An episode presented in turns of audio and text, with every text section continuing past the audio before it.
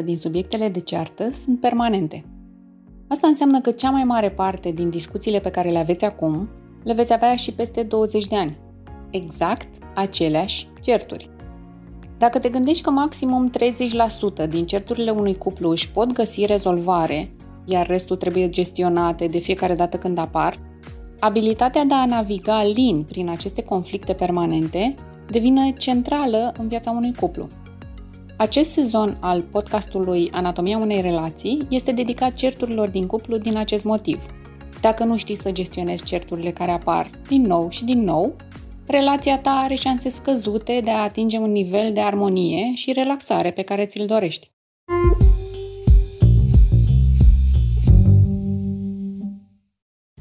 Asculți Anatomia unei relații, un podcast despre relațiile de cuplu, de care te poți bucura indiferent de sex sau orientare sexuală, dacă ești sau nu într-o relație, dacă ești căsătorit sau căsătorită sau încă mai testezi apele. Iar dacă te-ai decis în a fi solo pentru totdeauna, acest podcast îți va oferi o fereastră asupra felului în care oamenii relaționează unii cu alții. Eu sunt Irina Doiciu, psiholog și terapeut de cuplu. Indiferent de unde în lume te afli acum, dacă ești în trafic, mergi pe trotuar, ești acasă pe canapea, la birou sau un parc la alergat, te invit să mă acompaniezi în acest episod în care vorbim despre motivele psihologice și neuroștiințifice pentru care ne certăm în relația de cuplu.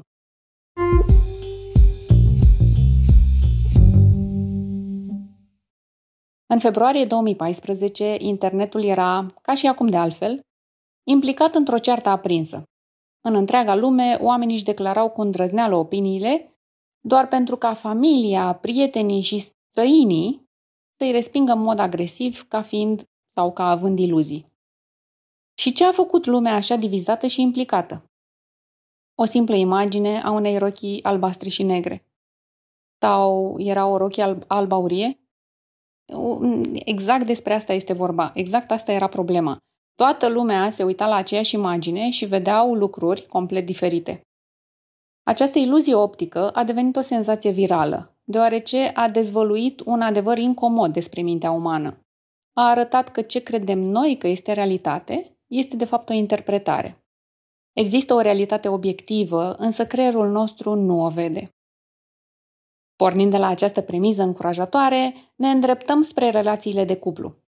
Conflictul este o parte importantă din viața de cuplu, după cum bine știi deja. Pe parcursul relației sau căsniciei, se întâmplă de multe ori să avem păreri contrare, principii care nu se aliniază sau valori care se schimbă odată cu noi. Fiecare din partenerii unui cuplu se va schimba pe parcursul relației și este bine și normal să fie așa. Abilitatea de gestionare a certurilor este ca în notul. Dacă știi să înnoți, o poți face în orice apă te-ai scalda. Care sunt totuși explicațiile științifice pentru certurile din cuplu? Vorbim de doi oameni care se iubesc, care aleg să-și petreacă viața alături, unul de altul, chiar dacă sunt căsătoriți sau nu, și totuși se ceartă.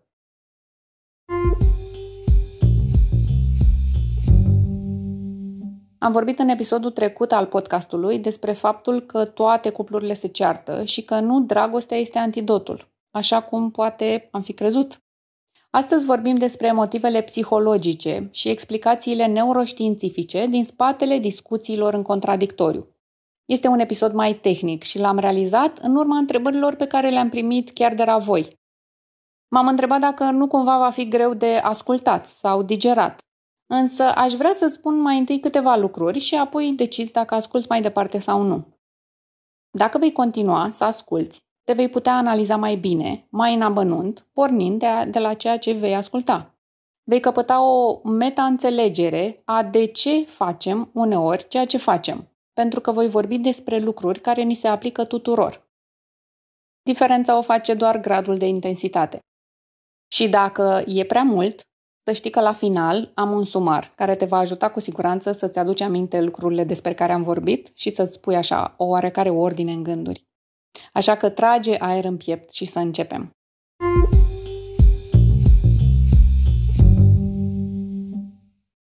Tipul de ceartă și frecvența cu care apar ele au legătură cu gradul de satisfacție pe care îl ai în relația în care te afli.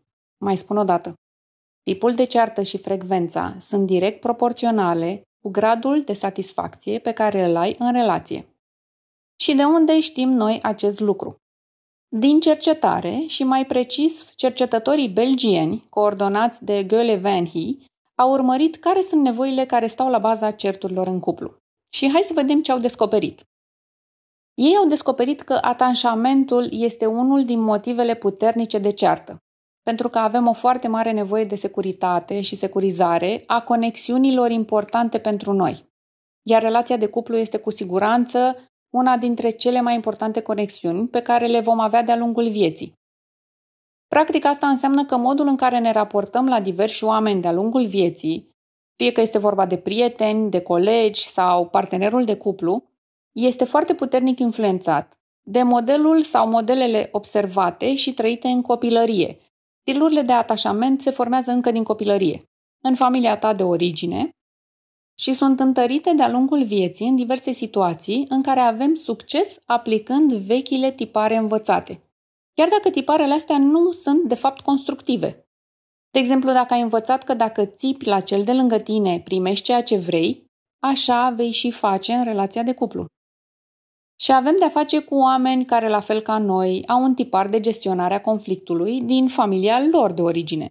Aceste tipare nu sunt nenumărate și se leagă între ele într-un mod constructiv sau destructiv.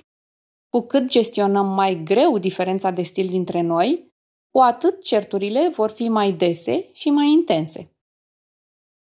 Hai să vedem care sunt cele patru stiluri de atașament principale, potrivit celebrului cercetător britanic John Bowlby.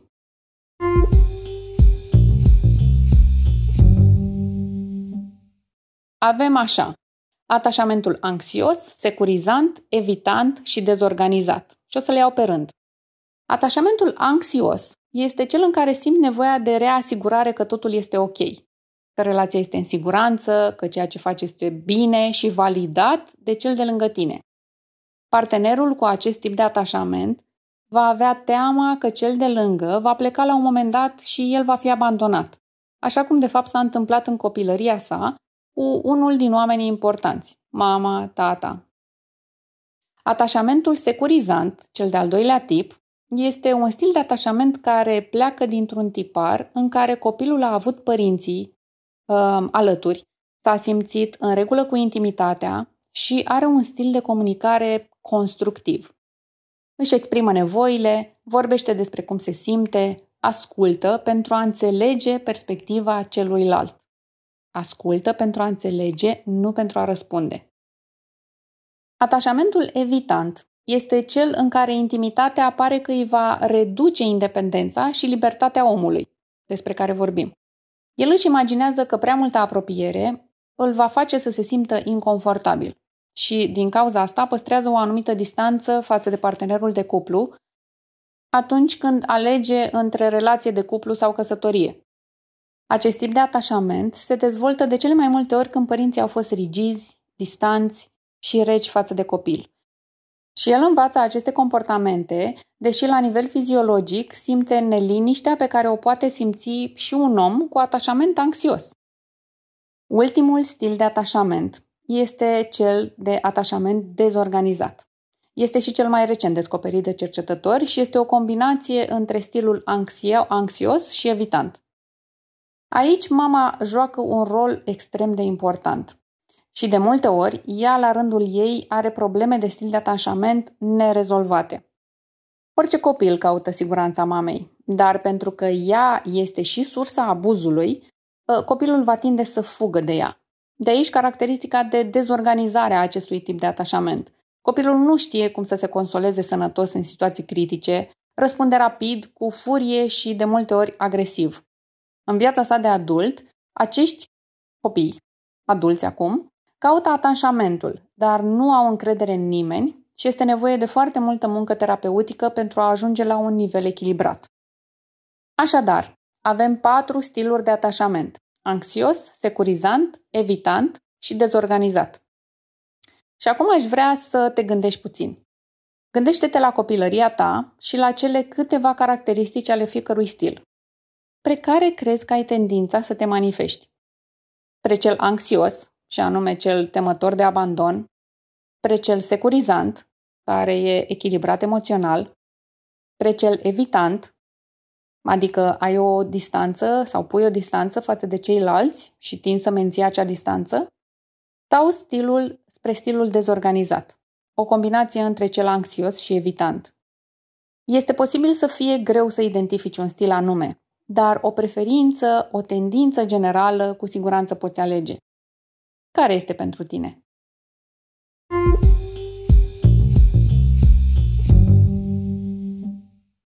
Revenind la nevoile care stau la baza certurilor din cuplu, pe lângă stilul de atașament și nevoile care derivă din aceste stiluri de atașament, luăm în calcul nivelul de acceptare pe care fiecare îl simte în relația sa. Care este relația din viața ta în care te simți acceptat sau acceptată așa cum ești, fără niciun fel de retușuri, fără dacăuri? Ai așa ceva?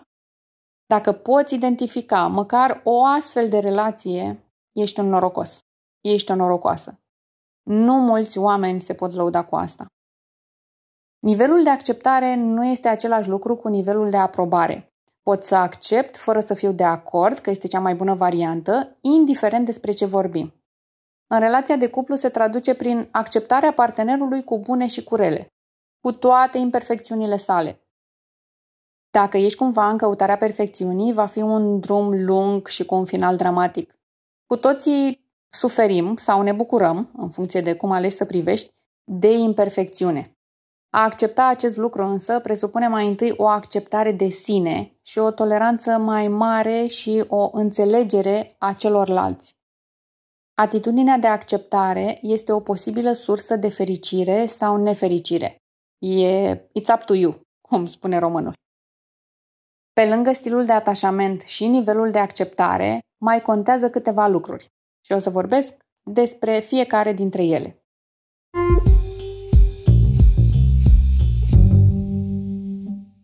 Atitudinea pozitivă a partenerului față de tine. Este o a treia nevoie pe care cercetătorii au luat-o în calcul în motivele din spatele certurilor noastre. Da, vrem acceptare, dar nu pur și simplu. Ne dorim ca cel de lângă noi să ne privească cu respect și admirație, să se uite la noi ca la o persoană de care le place și alături de care se simt bucuroși să fie. Gândește-te la acel moment în care îți privești partenerul întâlnindu-se cu cineva pe stradă și cu zâmbetul pe buze îl ia în brațe și se poate citi foarte clar că este un om drag. E, acela este sentimentul pe care vrem să-l trezim în partenerul nostru, sentimentul de atitudine pozitivă.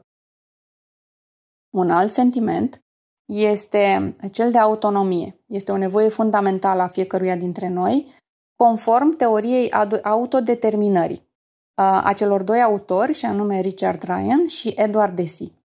Este vorba de un simț al controlului și autonomiei de care avem nevoie în viața noastră, pentru a simți că suntem în controlul a ceea ce facem. Atunci când această autonomie este îngrădită, relația va avea de suferit și comunicarea în timp va fi din ce în ce mai destructivă. De cele mai multe ori, bărbații sunt privați de această autonomie în relația de cuplu, pentru că partenerele lor nu se simt în siguranță. Aici se încadrează, de exemplu, exemplul clasic, când el vrea să iasă în oraș cu prietenii și ea se opune sau devine suspicioasă. Concluzia cercetărilor este, însă, că lipsa de autonomie este o metodă rapidă de a finaliza o relație înainte de termen. O altă nevoie pe care o avem este competența. Vrem să ne simțim încrezători în abilitățile noastre în relația de cuplu. Este acel sentiment că facem bine ceea ce facem, că nu suntem priviți ca incompetenți de partenerul de cuplu. Și lucrul ăsta are un rol foarte important în echilibrul emoțional pe care îl simțim în cuplu. Critica este cel mai mare dușman al sentimentului de competență și este un aspect asupra căruia vom reveni. De exemplu, dacă ai cumpărat ceva de la Ikea și te chinui, te străduiești să-l pui la, să-l asamblezi, iar partenerul de cuplu se uită așa la tine ca și când, ok, nu ești în stare să faci nici măcar asta, nivelul tău de competență va fi extrem de scăzut. Toate aceste stiluri de atașament, anxios, evitant, securizant, dezorganizat, Și nevoile despre care am vorbit mai devreme, de acceptare, de admirație, autonomie și competență, joacă un rol important în cum ne simțim în relație. Dacă avem nevoi neîmplinite într-una sau mai multe din aceste arii, vom avea sentimente negative și sentimentele astea negative vor duce la conflict.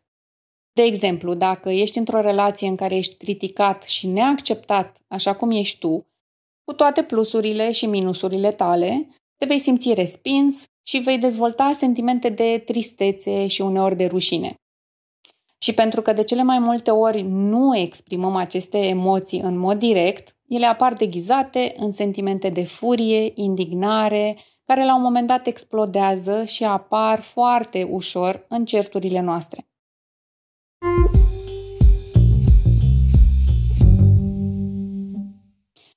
Cercetătorul și terapeutul Brent Atkinson e cel care a dezvoltat terapia experiențială pentru cupluri, are o abordare puțin diferită. Um, acest tip de terapie are la bază cercetările făcute de soții Gottman și în care se vorbește despre sistemul nostru nervos ca bază pentru explicațiile pe care Atkinson le aduce certurilor de cuplu. Este una din abordările care vrea să aducă în prim plan neuroștiința și descoperirile din această zonă, de foarte mare ajutor în terapie în general și mai ales în terapia de cuplu.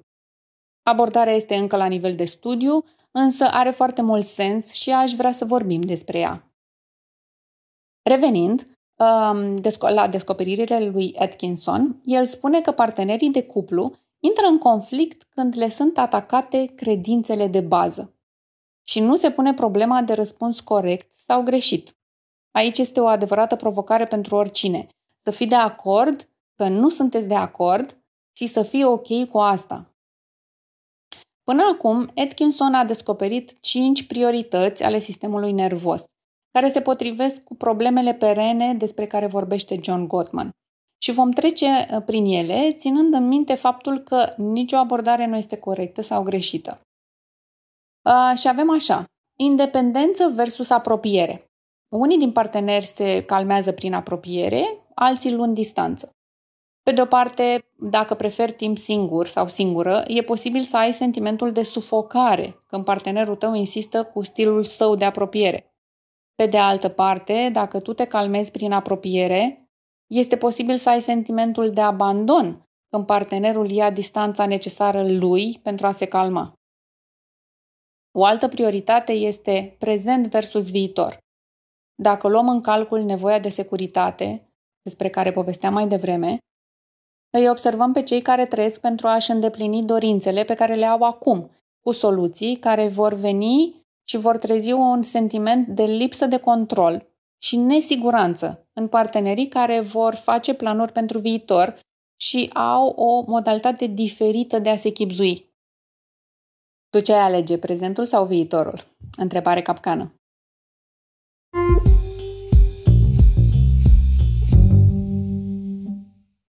Mergem mai departe. Planificare versus spontaneitate. Este a treia prioritate a sistemului nervos. Unii oameni preferă să știe din timp, să se pregătească, să aibă liste, toate metode care le reduc anxietatea în diverse situații. Iar alții preferă să, să se descurce în momentul în care este nevoit sau în care sunt nevoiți și pot fi văzuți ca impulsivi sau haotici de către partenerii lor mai metodici. Um, un alt punct este calm versus reactivitate imediată. Tradusă în practică înseamnă că unii oameni sunt calmi și nu fac mare caz din prea multe situații, iar alții se, ajut, se agită mult pentru lucruri mici. Și fiecare va avea un tip de judecată pentru partenerul său. Unul va părea nepăsător, iar celălalt nevrotic. Ultima prioritate a sistemului nervos este rezolvă problema versus înțelege problema. Unii dintre noi se calmează atunci când încep să se gândească la tot felul de soluții pentru o problemă care abia a apărut, în timp ce alții își iau timp pentru a înțelege mai bine despre ce este vorba, timp în care eventual se plâng către partener. Când unul dintre cei doi este orientat către soluții și celălalt pe timp și pe înțelegerea problemei, vor ajunge mai greu la o, la o soluție de comun acord. Toate aceste priorități spre care sistemul nostru nervos are o preferință au avantaje și dezavantaje. Și tendința spre una sau alta dintre priorități este pur și simplu, fără a avea o valoare sau un calificativ atașat. Ea nu este bună sau rea, ci este pur și simplu. Dacă e să ne gândim la multe din problemele pe care le tot discutăm în cuplu și care fac parte din problemele astea perene, multe dintre ele au la bază acest sistem de preferințe ale sistemului nervos. De exemplu, dacă unul dintre voi poate să-și dorească uh, să economisească bani, pur și simplu sau pentru ceva anume, în timp ce celălalt vrea să se delecteze cu tot felul de lucruri și plăceri acum, niciuna dintre abordări nu este corectă sau greșită. Și nu mă refer aici la uh, punctul de vedere economic. Cum spune și reclama, cu toții suntem diferiți, din fericire. Oricum ai fi tu sau partenerul, este vorba de predispoziții, despre comportamente învățate, principii și convingeri care sunt bune sau mai puțin bune în funcție de context. Nu există un răspuns 100% corect în orice situație. Este nevoie de adaptare.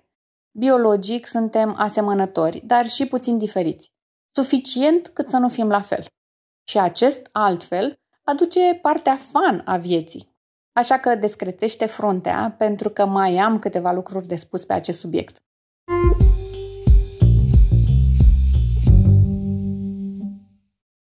Cum spuneam, certurile apar pentru că suntem diferiți, dar nu suficient totuși pentru a explica pasiunea și nivelul de emoții declanșate în timpul unui conflict. Și aducem în scenă alte trei mari nevoi. Afecțiune, respect și putere sau control. Lipsa acoperirii acestor nevoi stă de multe ori în spatele vorbelor și acțiunilor care ne dor.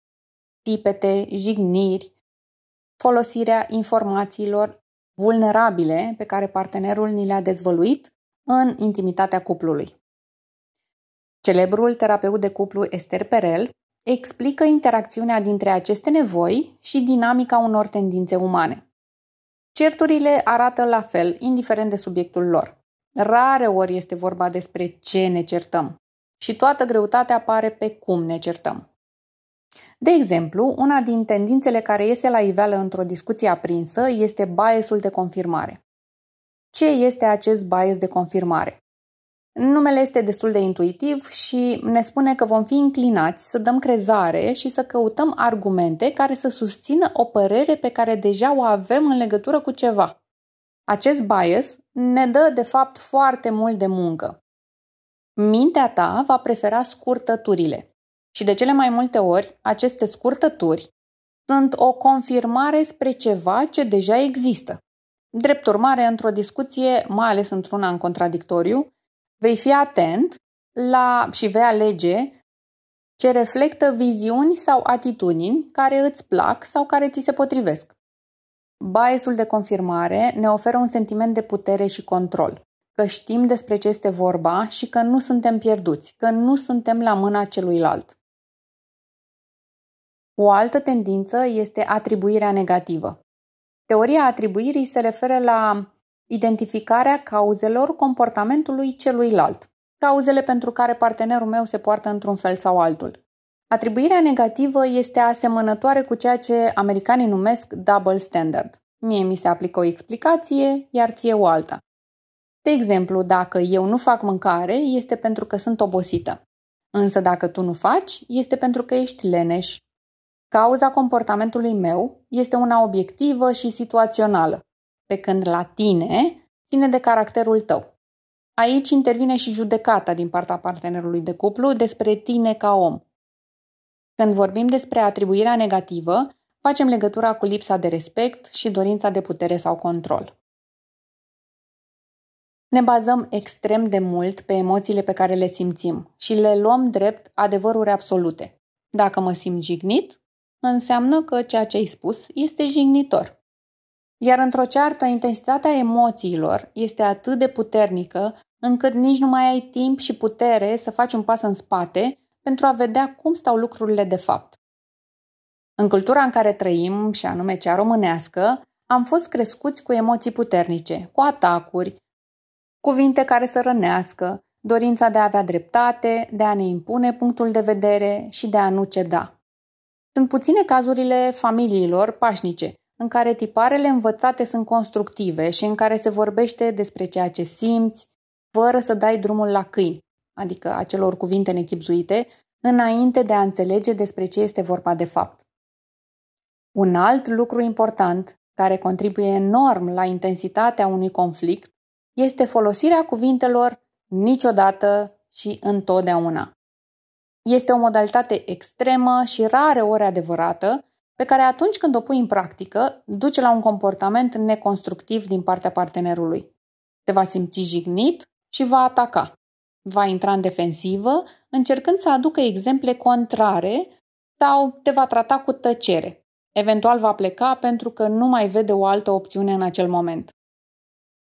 Cercetările soților Gottman în legătură cu motivele certurilor au ajuns la rezultatul că de cele mai multe ori începem să ne certăm din nimic. De exemplu, partenera te roagă să-i aduci o cană cu apă, tu îi spui că poate să-și ia singură, în timp ce te gândești că ai altceva de făcut, însă omiți să-i spui. Ea se simte jignită, o interpretează ca un atac și iată cearta. Din experiența de terapeut pot spune că nevoile neîndeplinite sunt cele mai puternice într-un cuplu. Și ele diferă de la persoană la persoană și de la cuplu la cuplu. Dinamica între ei uh, poate să decidă dacă acel cuplu va rămâne sau nu împreună. Și vom vorbi despre asta într-un episod următor.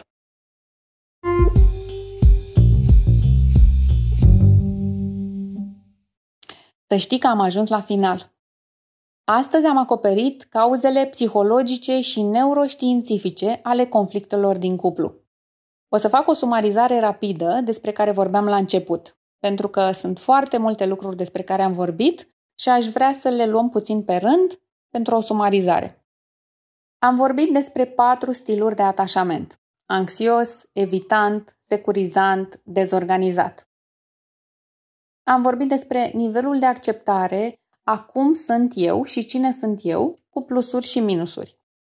Am vorbit despre atitudinea pozitivă față de partener. Dacă ți-aduce aminte, imaginea partenerului care se întâlnește cu un prieten. Acea atitudine pozitivă este cea pe care ne-o dorim. Am vorbit despre autonomie sau gradul de libertate pe care percep că îl am în relație. Am vorbit despre competență. Cum mă vede partenerul meu? Are încredere în abilitățile pe care le am?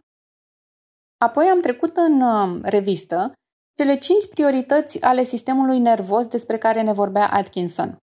Independență versus apropiere, prezent versus viitor, planificare versus spontaneitate, calm versus reactivitatea imediată și mindsetul de rezolvă problema versus înțelege problema.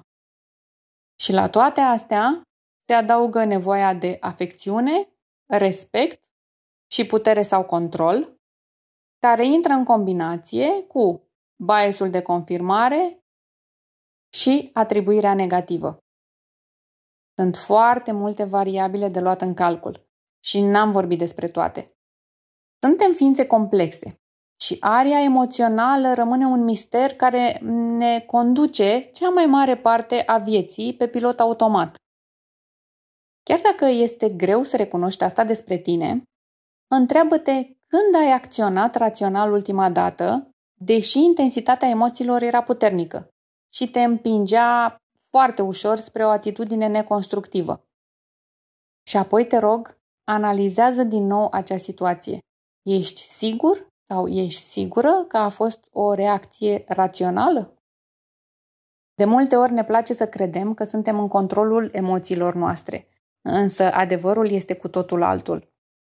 Suntem conduși de valurile emoțiilor și influențele iluziilor cărora le suntem pradă și rare ori alegem de fapt comportamentul pe care îl avem.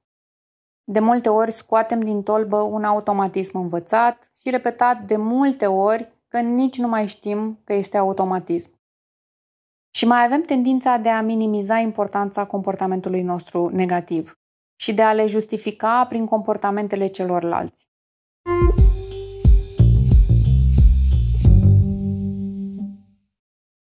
Ideea este că suntem mai mult decât pare și te invit să te descoperi, să te analizezi și să fii sincer sau sinceră cu tine.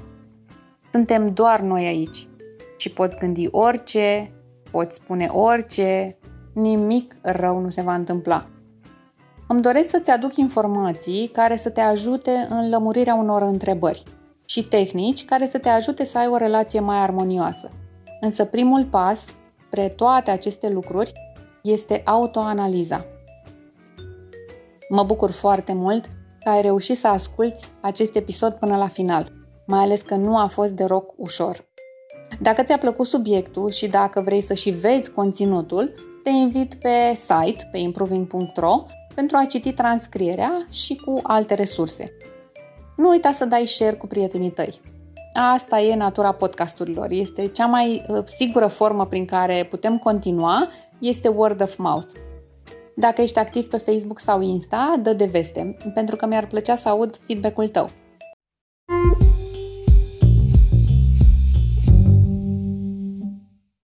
Data viitoare avem un episod special. Stăm de vorbă cu primul cuplu invitat la Anatomia unei relații, Teodora și Liviu. Vorbim despre relația lor cu cearta, despre capcanele în care cad și ce au descoperit că îi ajută pentru a avea o relație mai liniștită, așa cum își doresc. Ce strategie aplică și cum revin unul la celălalt după o ceartă, vei afla în episodul următor. Dacă ești activ pe Facebook sau Instagram, dăm de veste. Mi-ar plăcea să aud feedback-ul tău. Ne auzim data viitoare.